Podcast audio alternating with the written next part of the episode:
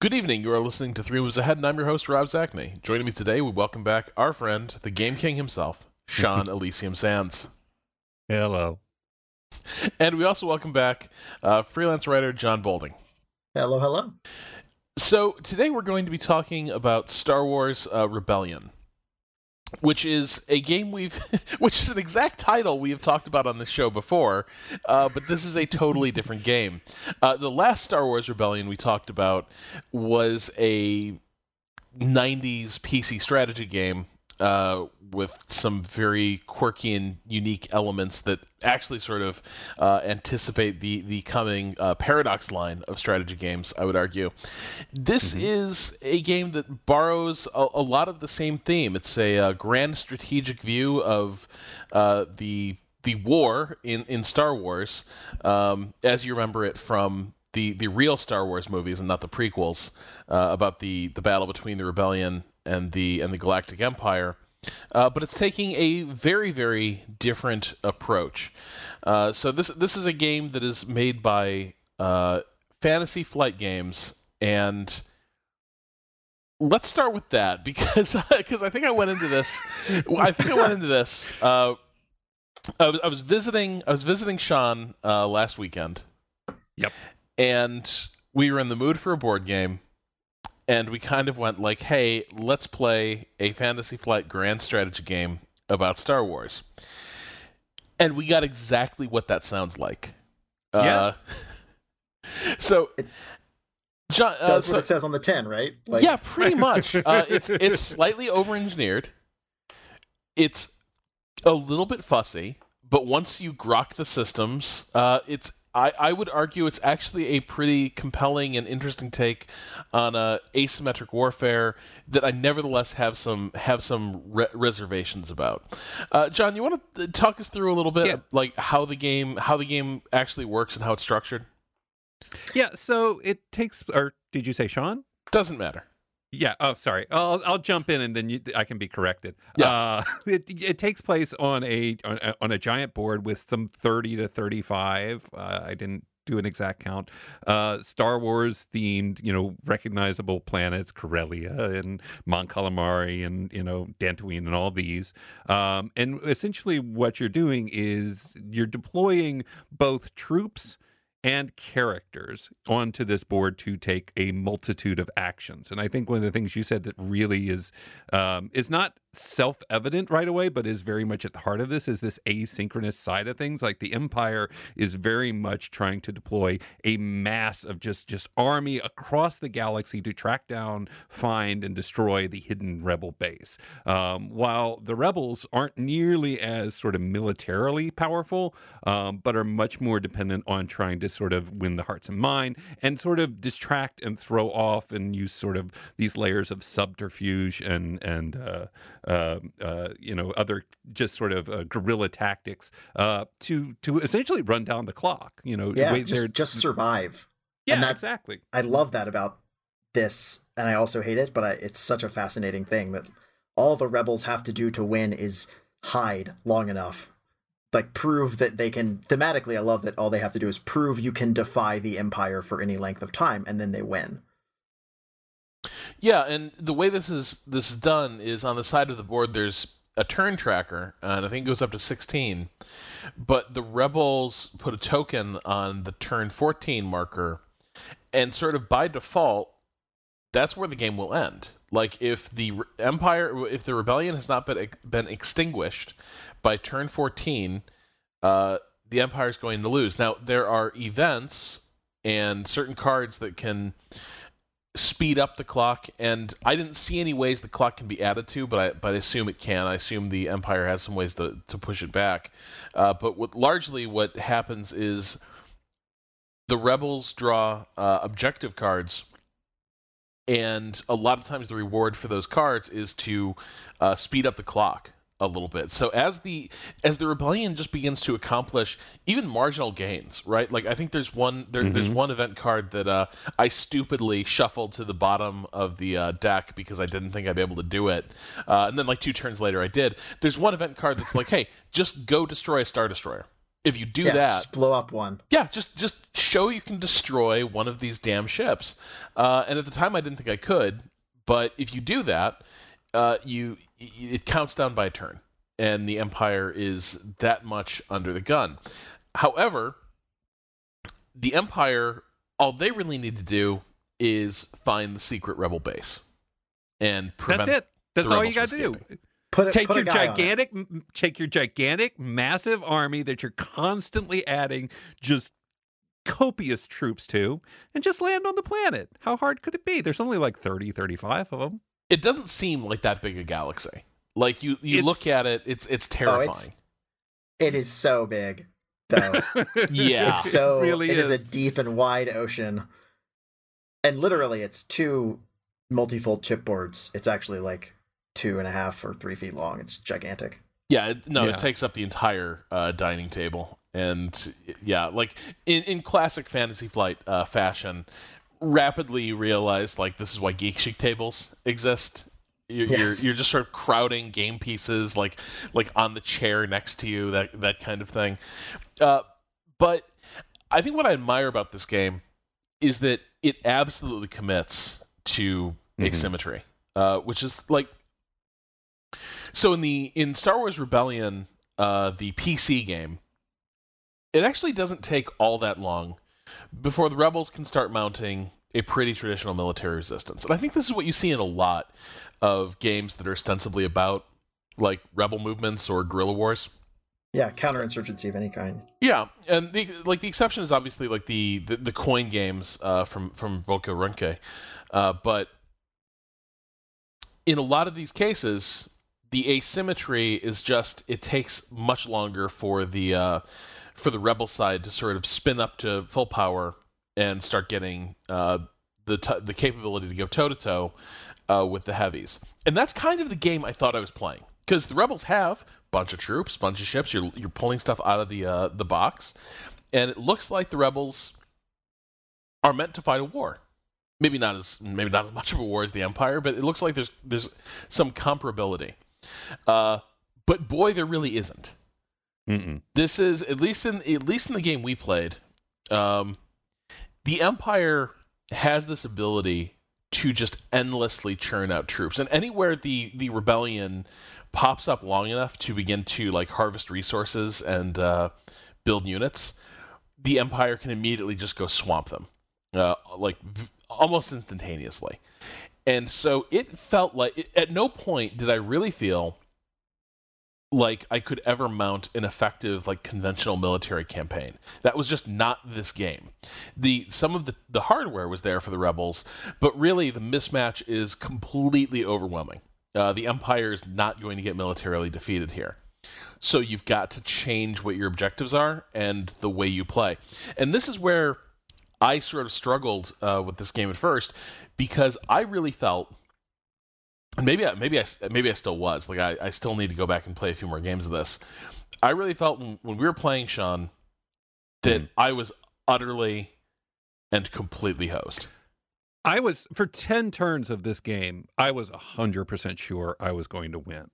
Um, and, and, and, you know, and thinking about it, I've been thinking about it for a few days now. And I think one of the beautiful, like one of the, just the beautiful layer that kind of balances it all out has nothing to do with the military might. It actually has to do with the movement mechanic of this game, which Mhm. is um, you take a, a, a leader on a turn. And if you're not deploying on a mission or something else, you plop him down in a system and he becomes like a vacuum for every other connected system. He just sort of sucks troops in. You can only move by that way. Like if I, you know, place it here and then I have troops on this connected system, this connected system, as long as they have a way to transport themselves, um, they can get to that system. Now they cannot again leave that system that turn. So it's almost like it's like a, he becomes a magnet for Yep. that turn. You move him, and he they they are then stuck there. Now they might do like I might do that to come after you. You've you know set up a bunch of these guys over here as the rebels. I drop my guy down. I'm like, I'm going to bring three systems worth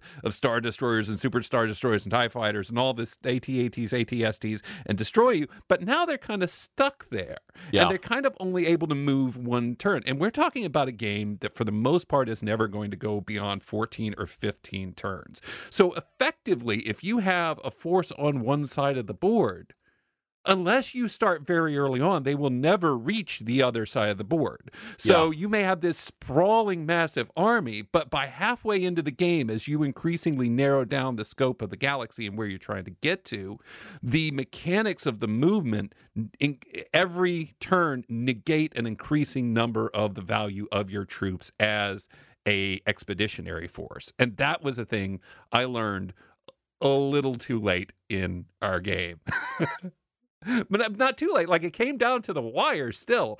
Uh, but that that that to me, in some ways, is the most effective sort of demonstration of just sort of the massive operational mess of a galactic spanning, Yeah. you know, empire. Yeah, and the, the one other element uh, to to finish sort of setting the stage here that's in play is that with each turn, uh, the Empire is sort of draining the swamp, as it were. Uh, it, it- while, while that phrase has become a little loaded, uh, basically, like they like literally, the Empire is steadily burning down the forest to to find you. Uh, and the way they do this is every turn, uh, they draw probe cards and reveal two planets where the rebel base is not. And the rebel player has a card tucked under uh, their side of the, the table that shows where their where their hidden base is. And so with every turn, like the number of possibilities for where this thing could be is diminishing. And as the and as the rebels, this is terrifying because you feel, at least I felt, so completely exposed. Like Yeah, like absolutely. there's nowhere you can go to get that far from the empire not really like the empire can kind of get anywhere in a few turns and every turn it just feels like how's he not going to figure this out? He's gonna like he's he's about to figure this out. He's got to know. He's, he's gonna know. Every time they do do that draw and you're watching your opponent like you know the eyebrows go up like oh okay hmm. and you know that you know the the game of whack-a-mole is st- like steadily getting whittled down. And i think this is what surprised me is that that board just didn't look as big as it actually is. Like to me at first, Right. pla- as the rebels, I'm like, there's just not that many planets. I'm like, this is this is I am utterly screwed. Like, like literally, like in five or six turns, there's going to be a handful of viable options, and then I'm dead. It turns out though that's not actually how, how it works uh, because there's it, it, there are more planets out there than it looks like. That movement mechanic makes it much much harder to actually search uh, than you'd think, and there's another thing in play, which is that if you don't actually use the rebel base that much, it's Mhm. very hard to find. Like the rebels yeah. can do hidden movement stuff out of their base, so they can like deploy a character to a region that will then summon troops for the hidden base. But you do that once, and immediately the Empire knows that somewhere adjacent to where that action took place, uh, there's the rebel base and that immediately sort of like narrows the search pretty drastically. Uh, so, it, you know, in part, what ended up happening in my game was I actually fought a very bad uh, rebellion at first. Um, in in some ways, it like in some ways, our game of rebellion sort of followed uh, the War for American Independence, where at first I actually like start fighting a pretty conventional resistance. I'm like, I'm going to go toe to toe with you uh, in some stand up battles. I've got my corner of the galaxy. I've got a decent sized fleet there. I'm building up infrastructure. I am. Uh, I think I can sort of mount a resistance here and sort of fight from this corner. And then I just got bull rushed. Like literally, Superstar Destroyer and a Death Yeah. Star both sort of like trundling along toward me. The Death Star completely indestructible, um, except for some for for some special circumstances. Shenanigans. Yeah, Mhm. like basically, as in the movies, you can't destroy the Death Star unless there's like a heroic event. uh, that involves destroying the Death Star. Otherwise, it's basically unkillable. Uh, so I, be, I I was like for a little bit there, I really thought I'd be able to mount an effective resistance uh, in the corner of the map, holding this line of like two or three star systems, and hold the Empire at bay. And I got Yep. utterly crushed, just completely smoked, and that might have actually saved my game. Yes, that is exactly what I was thinking. Really? because no, because here, but here's the thing that that that's interesting about it. Where you uh, fought your battle was not, as it turned out, anywhere near your rebel base. Actually, And as what I far as it could have been.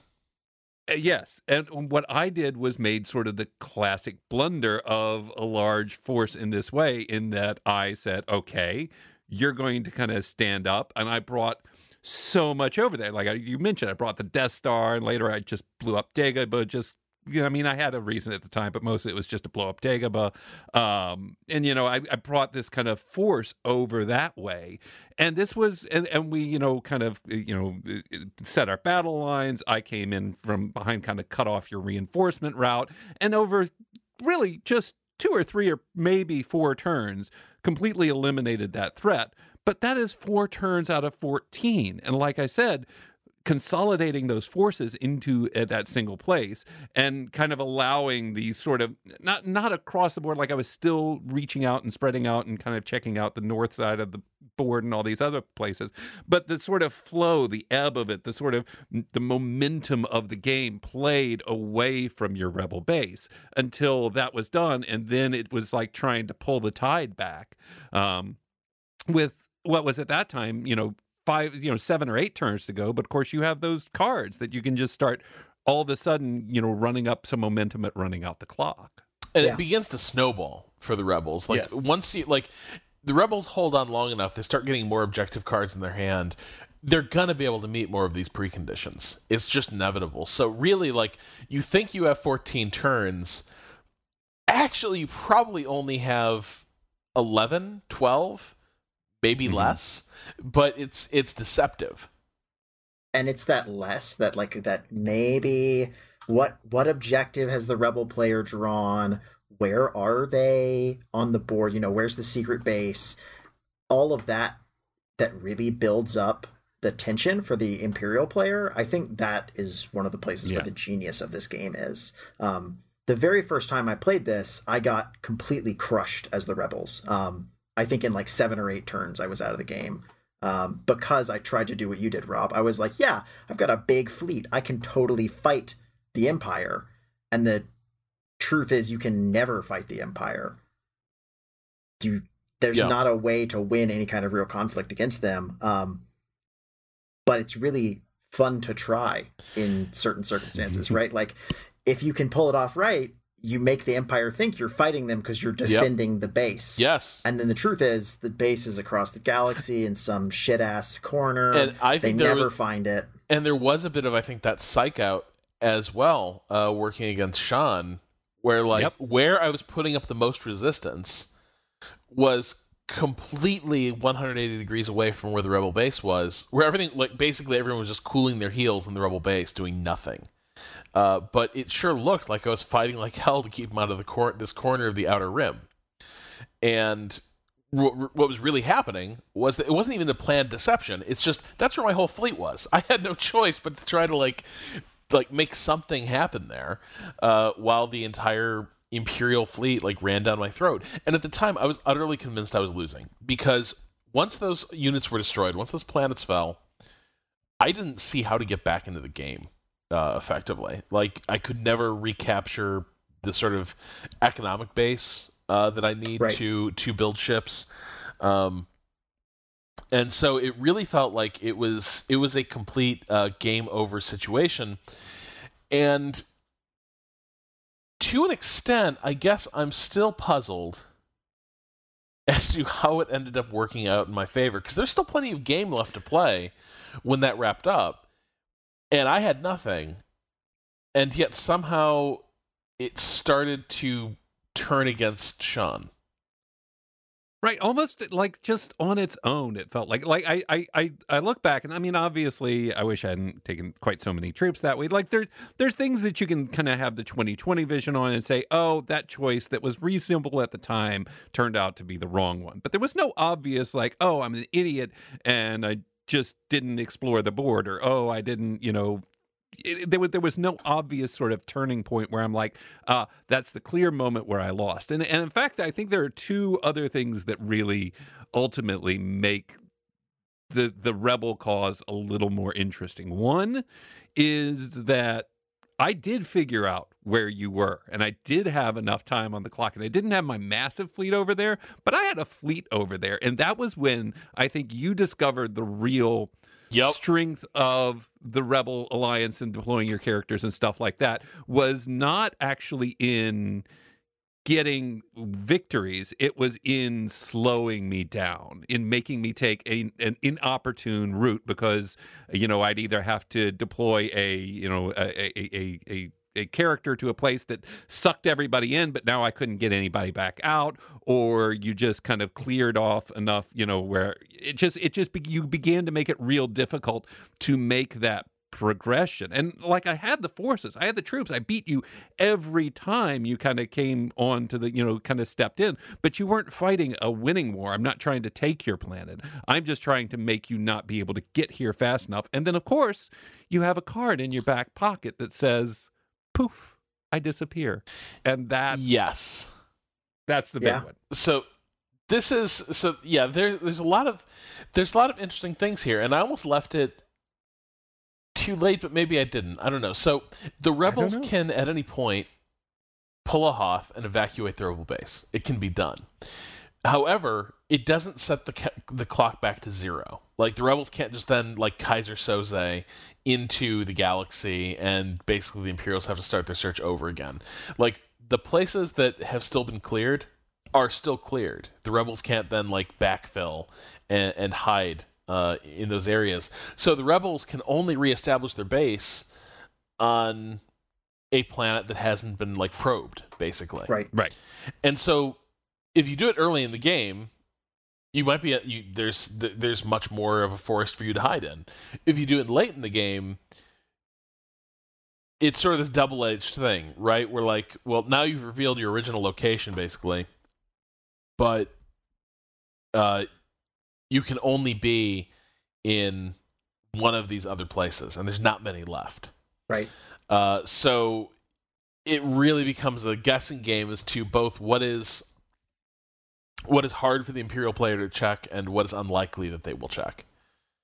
Um, and that's that was a big part of it. I think something else that changes the game is there are certain things that can happen for the rebels that start to uh, bring them back to life. Like they can once they they can basically bring the Mon Calamari onto their side, and instantly they have a hard to reach base that churns out capital ships uh, that are Yep. the equal of star destroyers. Ne- never enough of them. Uh, it's not going to turn the game around, but the rebels kind of overnight start developing at least a somewhat credible uh, force, and then there's just like um, cards that can cause bad shit to happen in imperial held territory. Uh, one that came in real handy for me was um, a rebellion on the Wookiee planet of Kashyyyk. Mm-hmm. Yeah, I remember that one. Great card. Yeah, and fan. then it really trashed. Uh, it really trashed the Imperials because two things happened with that with that battle. Uh, one, it fulfilled an objective uh, because the uprising was like so brutal that like all the Imperial ground forces were slaughtered, and it did enough damage, material damage, to cause the counter to slide uh, down by one. Uh, so it became like a you know twelve turn game by that point. The other thing is that there is a hearts and minds ad, uh, aspect of this, and it's really hard for the Empire to win the hearts uh, of a lot of these planets. But then they can always deploy troops to subjugate these planets. But then they always have to maintain a presence there. Yeah. Um, Right. And there are still a lot of cards that help the rebellion fulfill objectives if they just have the sympathies of the galaxy. They don't necessarily need to have control over a territory. All that matters is that if that planet were free to choose, its allegiance would be with the rebellion.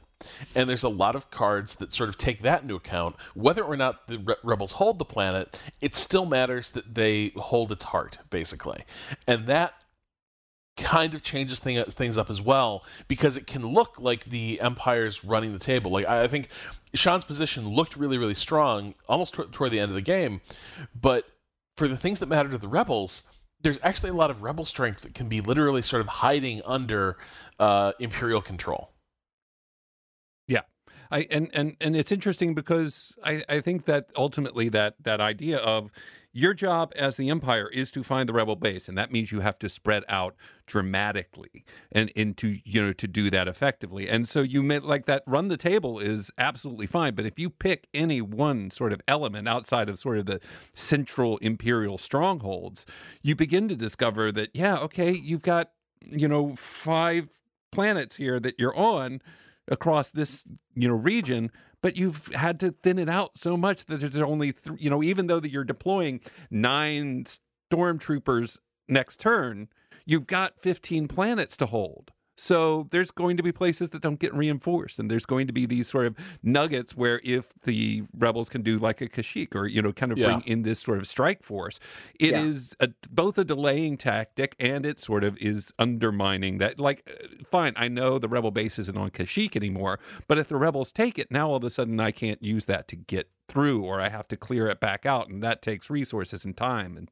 distracts people from other well, more important efforts. And then yeah. the rebels can do like these commando raids. Uh, the, the rebels have a lot of things that allow them to break the uh, movement rules of the game. Han Solo can show up just about anywhere with a ground strike force and clear a planet out. Doesn't even have to pay attention to whether or not like with every other planetary assault, you need to fight the space battle first and then the ground assault. But Han can just show up with commandos and take the planet. And there was a point like late in the game where I don't think I I don't think I controlled the skies like above a single world except like Mon Calamari. Mm-hmm. Right. But I controlled the ground of like four or five planets.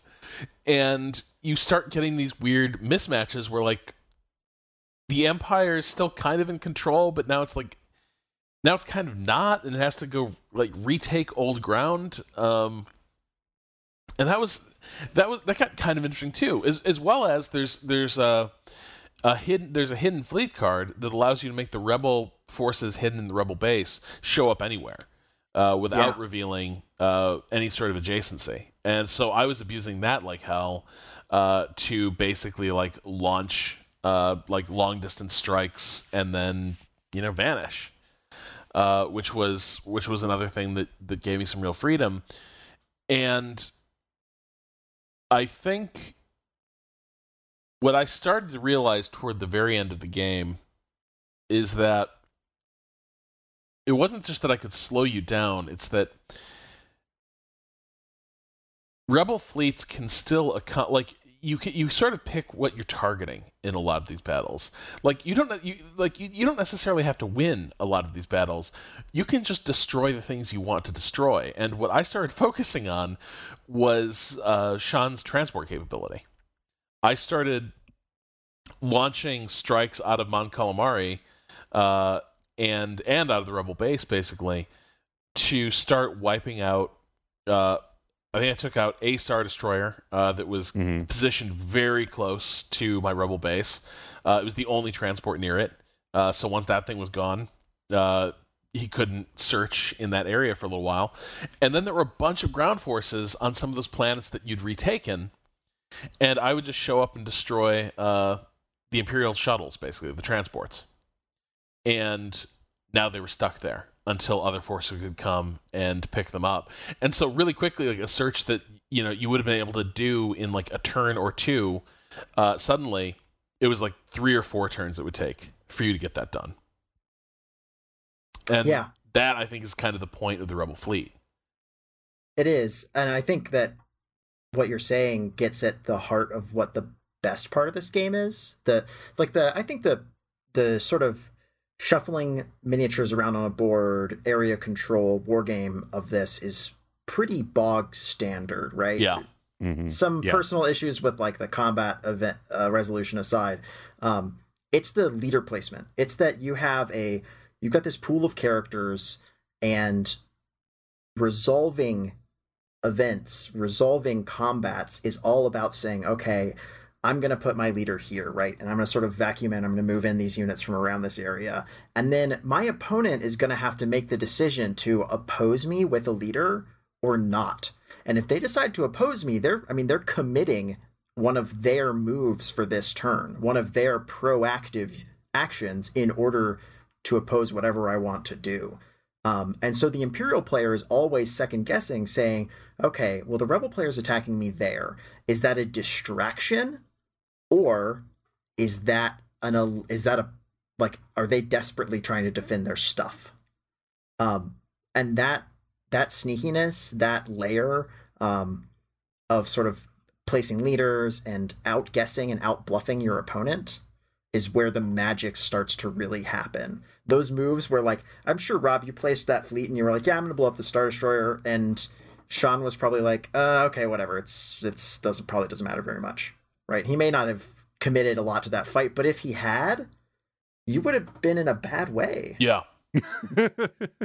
it's you know I because from the from the empire point of view every you know it's not like i think that's part of the point is it's not that hard to interfere with the rebel plans it's not that hard to to to thwart them in the moment but because so much rests on the characters as both a source of uh, blocking as a source of mission and as a source of movement you have to be you know you have to be really mindful of what you're doing. Like every time i send darth vader to go block mon mothma on this edge system that doesn't that i already know from a probe card isn't where the rebel base is i'm making the decision well i'm going to not be able to move i'm going to have to choose to move less this turn because instead of using darth vader as a movement or as an attack i'm going to send him over here. And so all of a sudden you know as you get later in the game and you're sitting there thinking as the empire well god i have to save these to be able to get my gigantic fleet around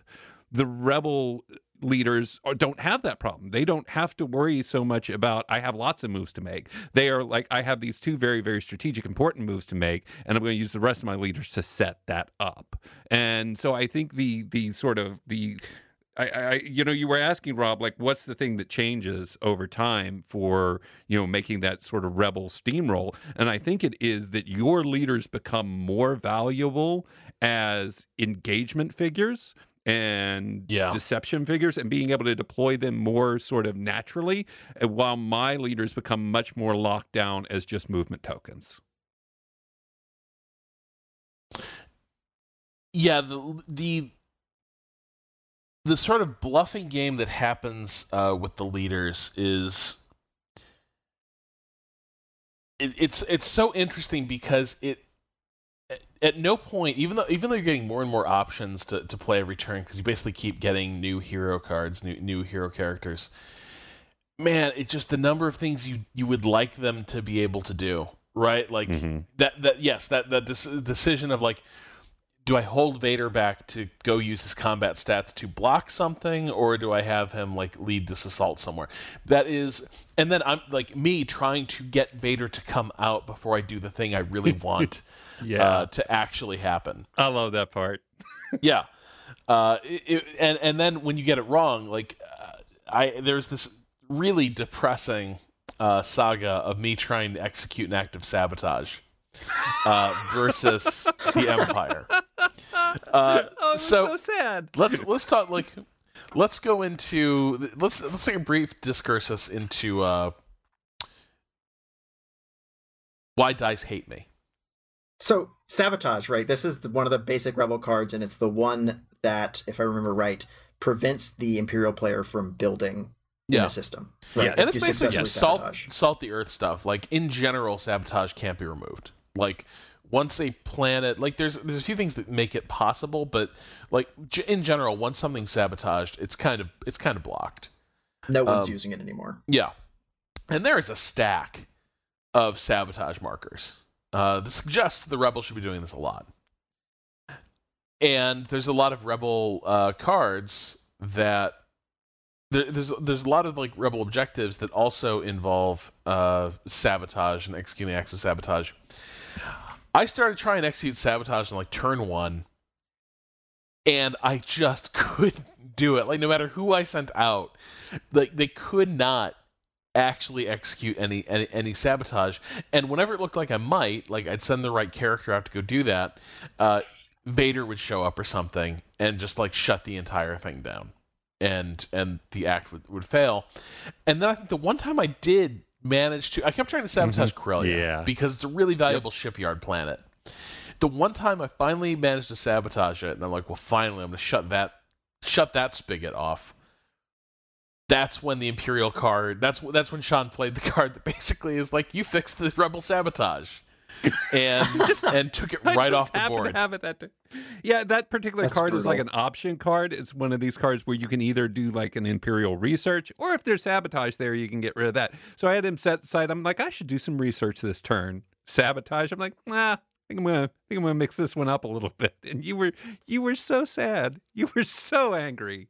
And that That's was in the thick sad. of it too. That was like that was like turn seven. That was like right before the shift where it became clear this was actually still a game where I, I literally think you thought, mm, I think I'm just going to flip this table over now. I was real close to quitting out uh, because, like, literally the things I could do, the dice were basically like consistently going against me and I didn't see any way back into the game. And I yeah, I have a hard time pointing to the moment it like started to become real. Uh it just like there was just a moment I think where we both sort of looked over at the the turn counter. And we're both like oh, we're actually coming down it, like it's like the fourth quarter now. You know, mm-hmm. it's it's yeah. it's, right. It, it's even even though it still felt totally lopsided, it was like uh, I don't. The rebels don't have to hold on all that much longer, uh, and then and then they're pretty screwed. I think I would be really interested to see. Well, if you'd if you'd distributed your forces a little more evenly, but then if the Imperials spread out, they're easier to pick off. Right. Um. But oh, but but it's so much harder to hide, right? Yeah. If the Imperials spread out, it gets harder and harder to hide. They get a better and better idea of which planet between the probe deck and spreading throughout the galaxy. They get a better and better idea of definitely where you're not. Um, and I think I, I have to say I think the strongest Imperial strategy is just ignore what the rebels are doing unless they play some truly dastardly mission and sw- just spread right, get everywhere you mm-hmm. can, um, because you're gonna you're gonna make the rebels run out of places to hide because if the rebels are like oh crap he's getting close to my base i'm gonna relocate my base they'll then draw a bunch of cards from that that probe deck and they'll look at them and there'll be imperial units on all of them and they'll be like oh well i guess we're not going anywhere this turn. And yeah. that means they've wasted an action trying to to get away from you. Yeah. Yeah i think the probe deck is such an i mean and, and every review and sort of you know conversation i've heard you know, just gives such credit to the probe deck as sort of this somehow the weird central mechanic here. And yet i think that's that's right because i think what's so important about it is that it, it's it's it's such a mind game. You know, as the Empire, you know, Imperial player, I'm just pulling and I'm looking at cards, and that's helping me sort of make some decisions. But there were still some really great aha moments, particularly toward later in the game, where I pulled a card and it was just sort of chills up the back of my spine as I realized, you know, that literally pulling one of those cards told me where the base was just because I'd narrowed it down. Um, but I think on the other side, I would love to play the Rebels because I think there's so much more of a mind game to it and sort of a, you know, overcoming the stress of not knowing what the Imperial player knows about you. You know, what does that say if, you know, you're kind of leading them away and all of a sudden that fleet that was pursuing you just changes course? Like that's you know after he, they pulled that probe card you're like oh no do they know? Do they, you know? And that's that's actually really the fun part about this game because i think that distinction between um, what is ultimately like we are saying like uh, there's a reason we haven't talked about how combat resolves yet. It's just not that interesting. No. it's fine. It works. It's it's okay.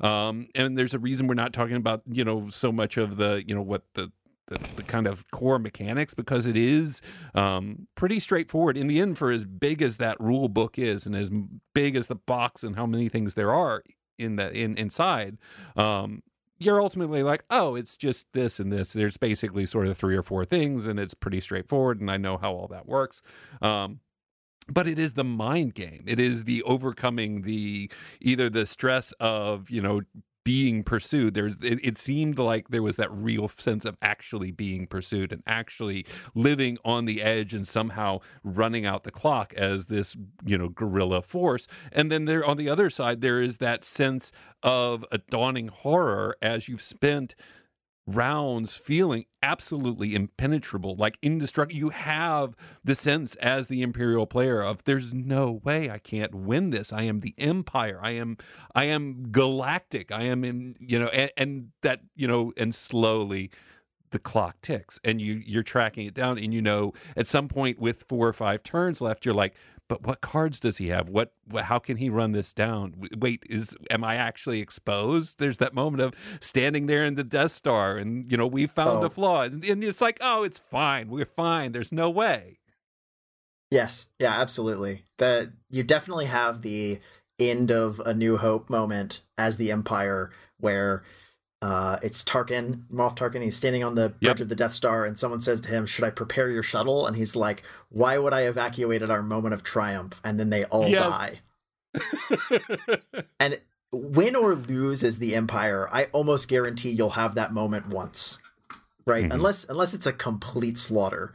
Um, you will be surprised and blown away by something that comes out of the deck of cards, which is really great. I, I, like that there's enough variety in here that even if you sit down and read every single card, which I actually wouldn't recommend you do before playing, even if you sit down and read the cards, you'll get surprised by some combination of events. And that's so cool.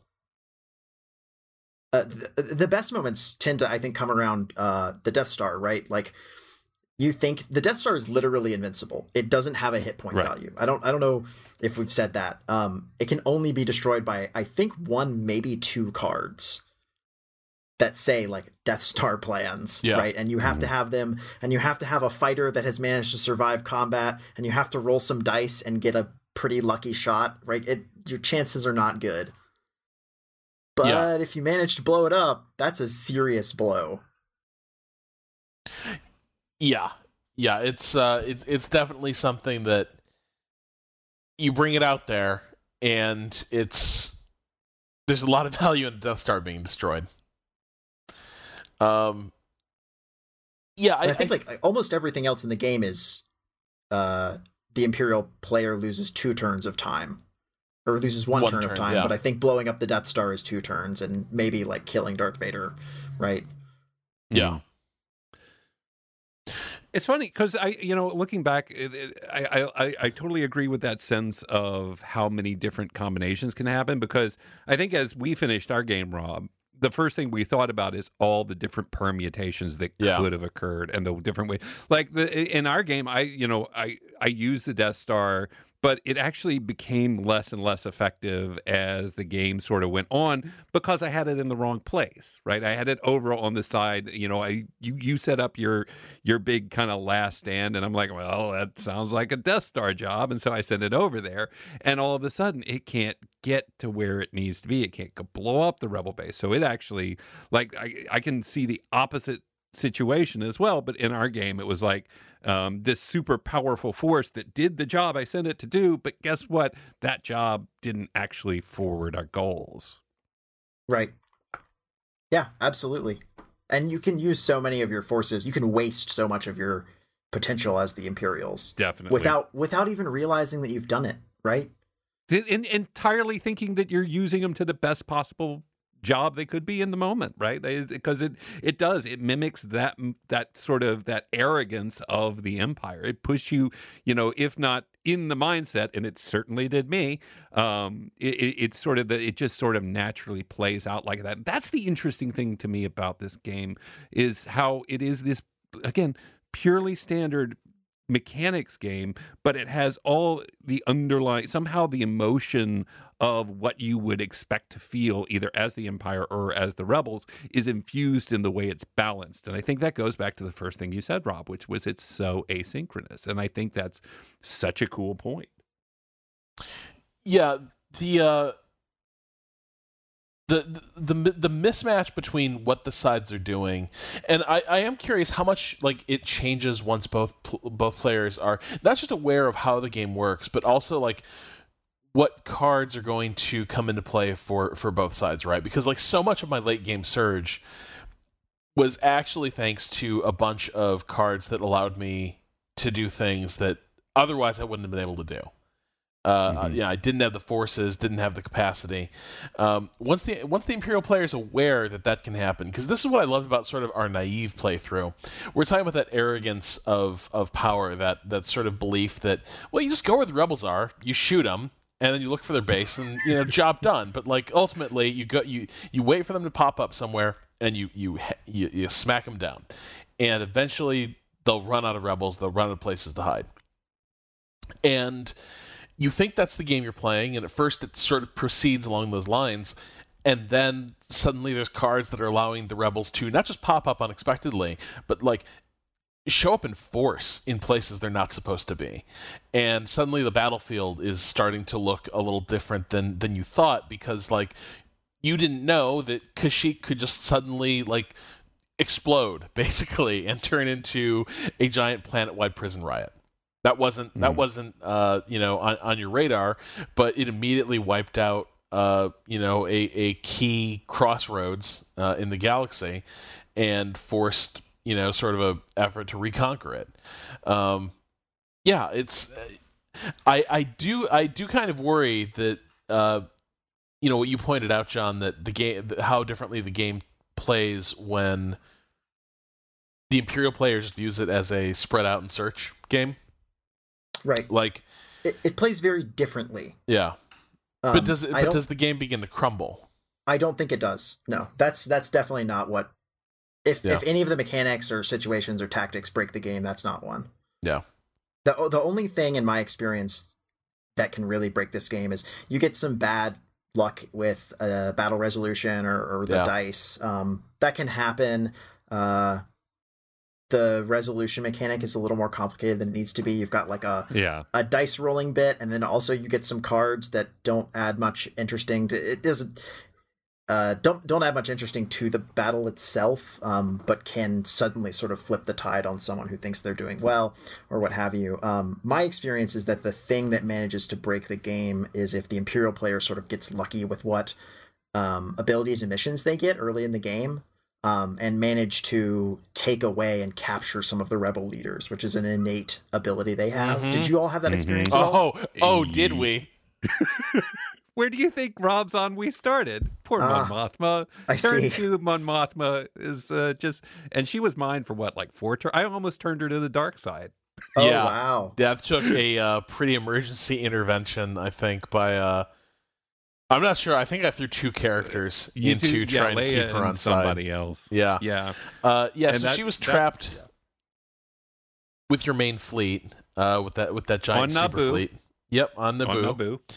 Uh, and I eventually rescued her with with Obi Wan, and got yes. her back into the game, and was able to go back to uh, sort of recruiting planets and uh, starting to seed the galaxy with with the uh, with the with the rebellion. However, I will also say an interesting late game twist came where Sean tried to repeat the trick. Uh, mm-hmm. Uh, I had committed to an assault, and it went off without a hitch, destroyed all your transports in the system, uh, basically grounded like it must have been like 15 stormtroopers uh, and yeah, walkers was... just stuck on that planet now. And then Boba Fett shows up and uh, and and I think leading the assault was uh, was Obi Wan was Obi Wan. Uh, yeah, and so Boba Fett shows up and does the capture action, and it succeeds, and that's when I play the special. Every character has special uh, one-off like abilities associated with it. One of Obi Wan's is uh, instead of being captured, Obi Wan can just die and advance Yes, the rebel turn track by one. And this happened at a critical like this was the game basically. Like Yeah, there were a lot there- there's a lot of decisions that that led up to this moment, but like I think that is where the game flipped from being close to being basically mathematically impossible for you to win. It was close. I, I, because okay, let's so let's go ahead. The, the game came down to this. You had you had deployed on Dantooine, which I thematically realized far too late that you were you were Yeah. you were pulling a reverse Princess Leia on It was me. it was so Um, good. The rebel base actually was on Dantooine for the entire satisfying. game. Just I just like three spaces over from uh three or four spaces over from Coruscant. Yeah, it, I was horrified. Uh, but and and it was that was close to that turn. Like that that army you took or kind of stranded was two moves away from Dantooine. On the way there, I still managed to get another area over that. You know, toward I would have gotten to you in time. You moved to Bespin. Bespin, yeah, um, and I still would have gotten to you in time.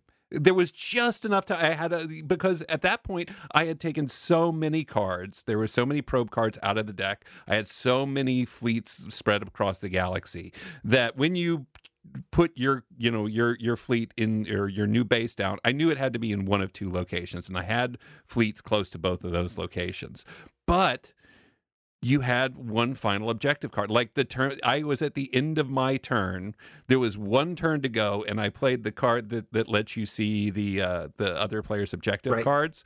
And I pulled it and so I saw that you had a card that said, if you have ground troops on four planets, then you turn it down. You you get one move down the counter, and that was it. It was like, and I just handed it back. I'm like, oh, game over. Good job. And uh, that was that was the beauty of it. Is it was still even despite kind of the back and forth, even despite you know things going really well in my favor, and all of a sudden you're moving all over and I can't catch you. It was still down to the final turn and the final decision of whether you had. In fact, Obi Wan, like if Obi Wan had not landed there, if he had not taken that out, then there wouldn't have been enough.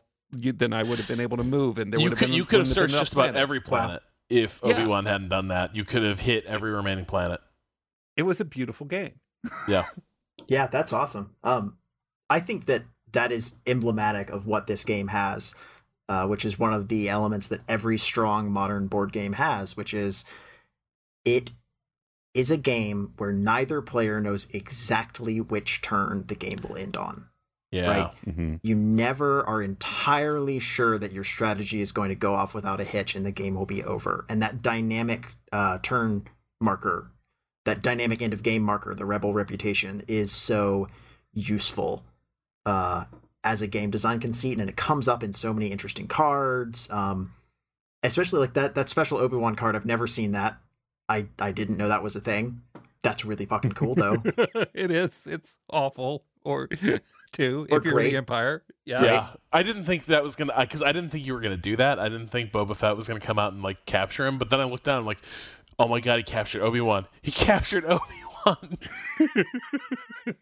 Yep. yeah, it was great. Um, I do think so. I just really wish combat was a little more I, engaging. It's both too straightforward and too fussy.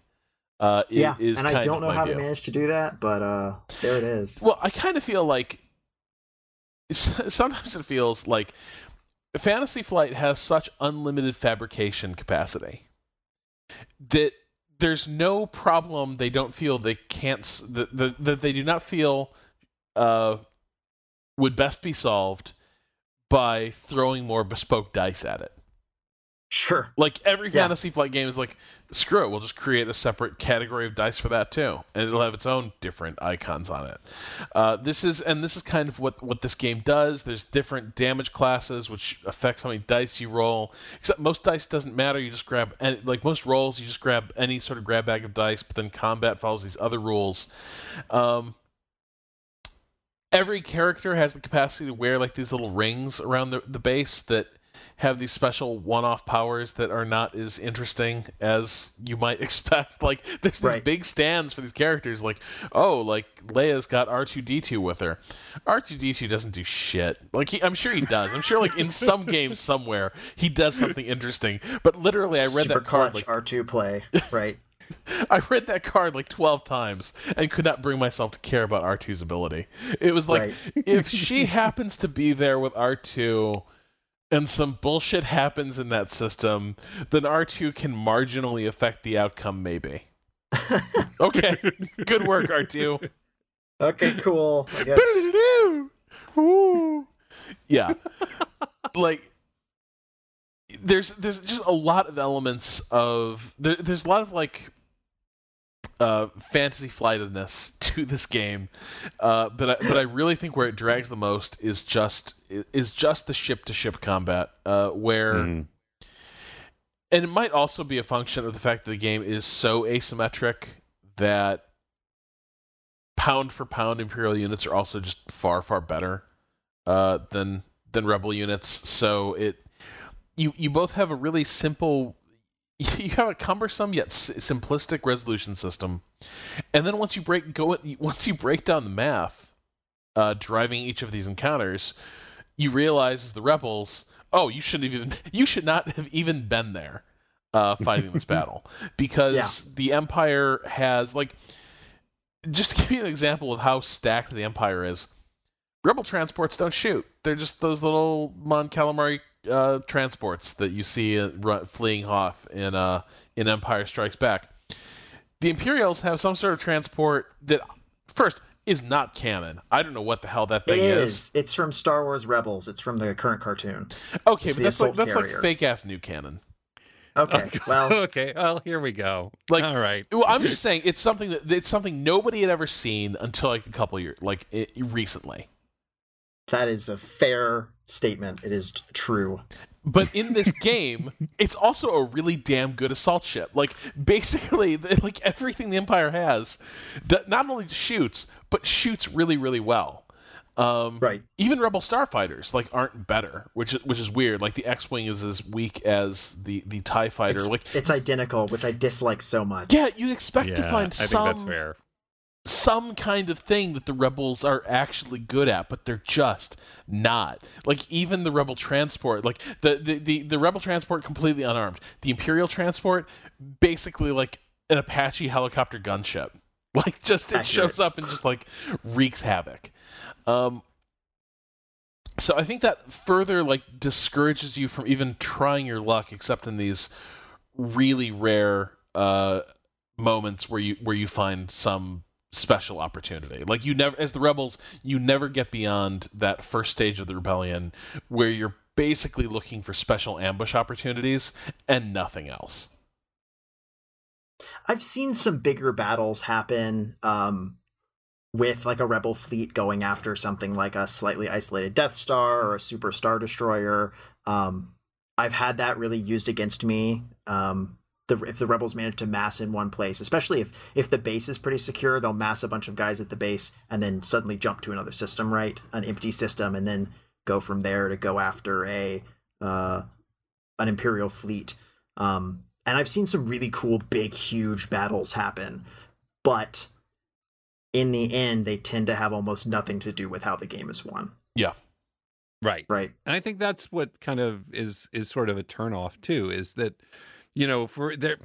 One of the things that didn't feel exciting was that should feel exciting is those rolls of the dice. Like eh, there's something about that's implied in those battles of, oh, this is really mean. Oh, I gotta roll this one, or else you know X won't happen or Y won't happen. It doesn't Right. always necessarily feel like that. So a lot of that intensity of the die roll is sort of sucked out of combat because it is it's not perfunctory because that is too that's too strong a word but at the same time it is sort of the execution we have to go through to either progress the broader plan which has nothing to do with the combat or to find you know go to plan b Yeah, absolutely. And uh, a lot of the combat, like you know, there's going to be like three rounds of it too.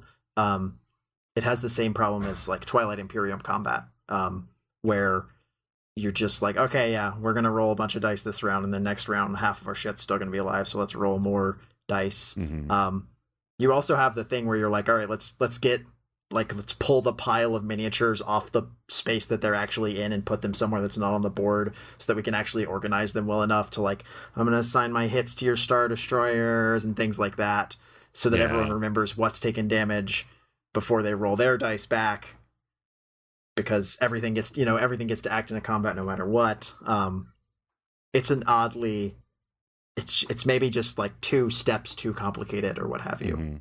Yeah.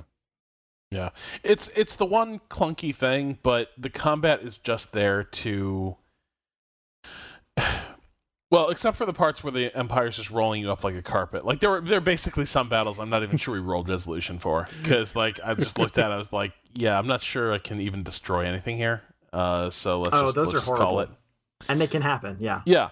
Um, but I think now once we both realize what the real role of combat is, we'd probably have a less fighty game. Uh, because there's less value in just attacking the rebels just because they're they're they're hanging out somewhere, and Mhm.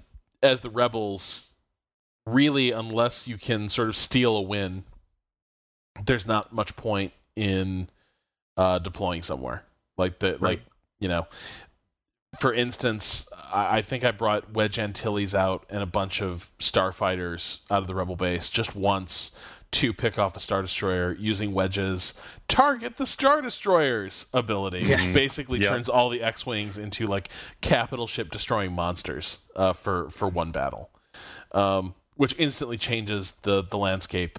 Uh, you know, at, at a stroke, basically, like suddenly all these rebel starfighters show up, and they're, they're like steadily putting damage onto uh, imperial capital ships, and that's and that's game uh, for that for that battle. But that's that's the case where you want to fight that battle as the rebels, but that's a one off. You know, you're not going to do that every Right. turn. You're you're going to do that once in a game, and You then you better go right back to hiding.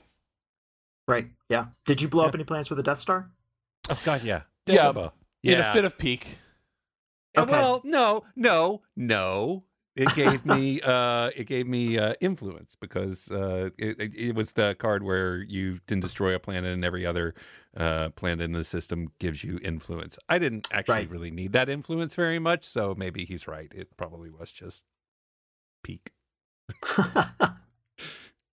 Yeah, I Yeah, was. uh, Uh, I, I that's that's another interesting thing. If I recall, so Rebellion, the board game, sorry, the board, uh, the, the the PC game. If you actually use the Death Star to destroy things, uh, it's a net negative. Uh, it's very much a game that believes in Leia's threat to Tarkin. You know, the tighter you squeeze, the more uh, systems will slip through your grasp.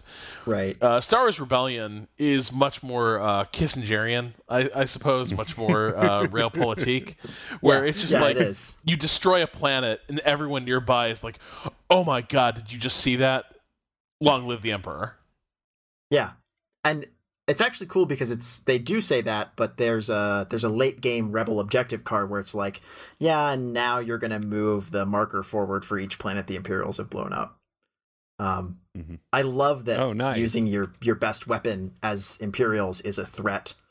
Um, that can come back to haunt you for exactly that card's reason. I I wonder how much this game, if you were to sit down and play it every week for two months or what have you, uh, would start to resemble Twilight Struggle, though. Yeah. Um, in its digital Yeah. incarnation, where you're like, okay, yeah, I know that eventually the Wookiees are going to rebel on Kashyyyk, so I'm only going to leave one unit there to keep it pacified Yep. temporarily, right?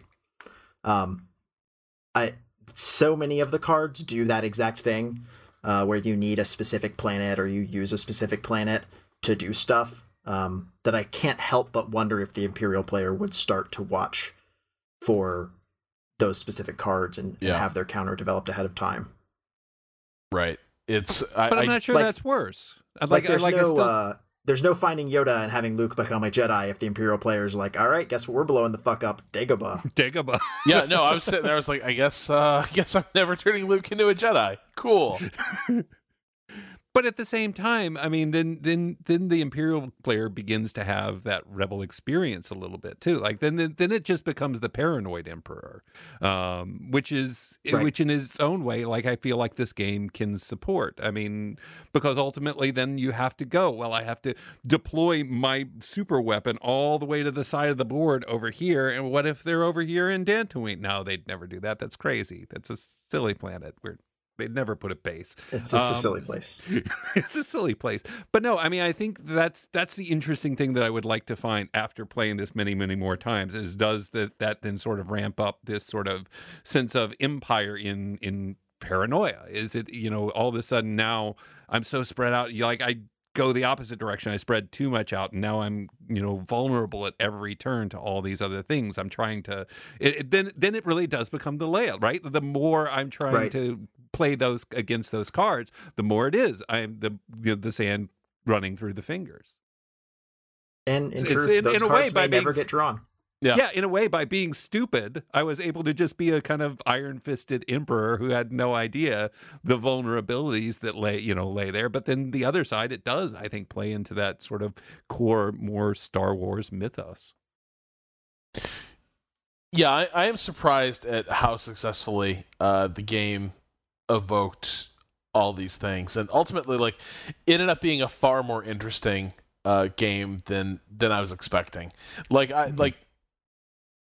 I was hoping for something that would just be like maybe a poor man's uh, version of like War of the Ring, uh, but Mhm. it's it's definitely it's definitely doing its own thing, uh, and and and I very much I, I very much appreciated it. Wh- While I might like you know, complain a little bit about the combat. You know, the bottom line is it's one of those games that, you know, I think we, we spent hours talking about it the rest of that trip. You know, just just how that game could have gone differently, what we'd learned, how we play how we'd how we do things uh, next time around. It, it's really good at creating uh, at evoking the theme it's trying to evoke. And that, that counts for a lot with me. Yeah, it, Which it is- wins where it matters, right? This game is good at the points that it matters that this game be good. Which is good because it is not cheap.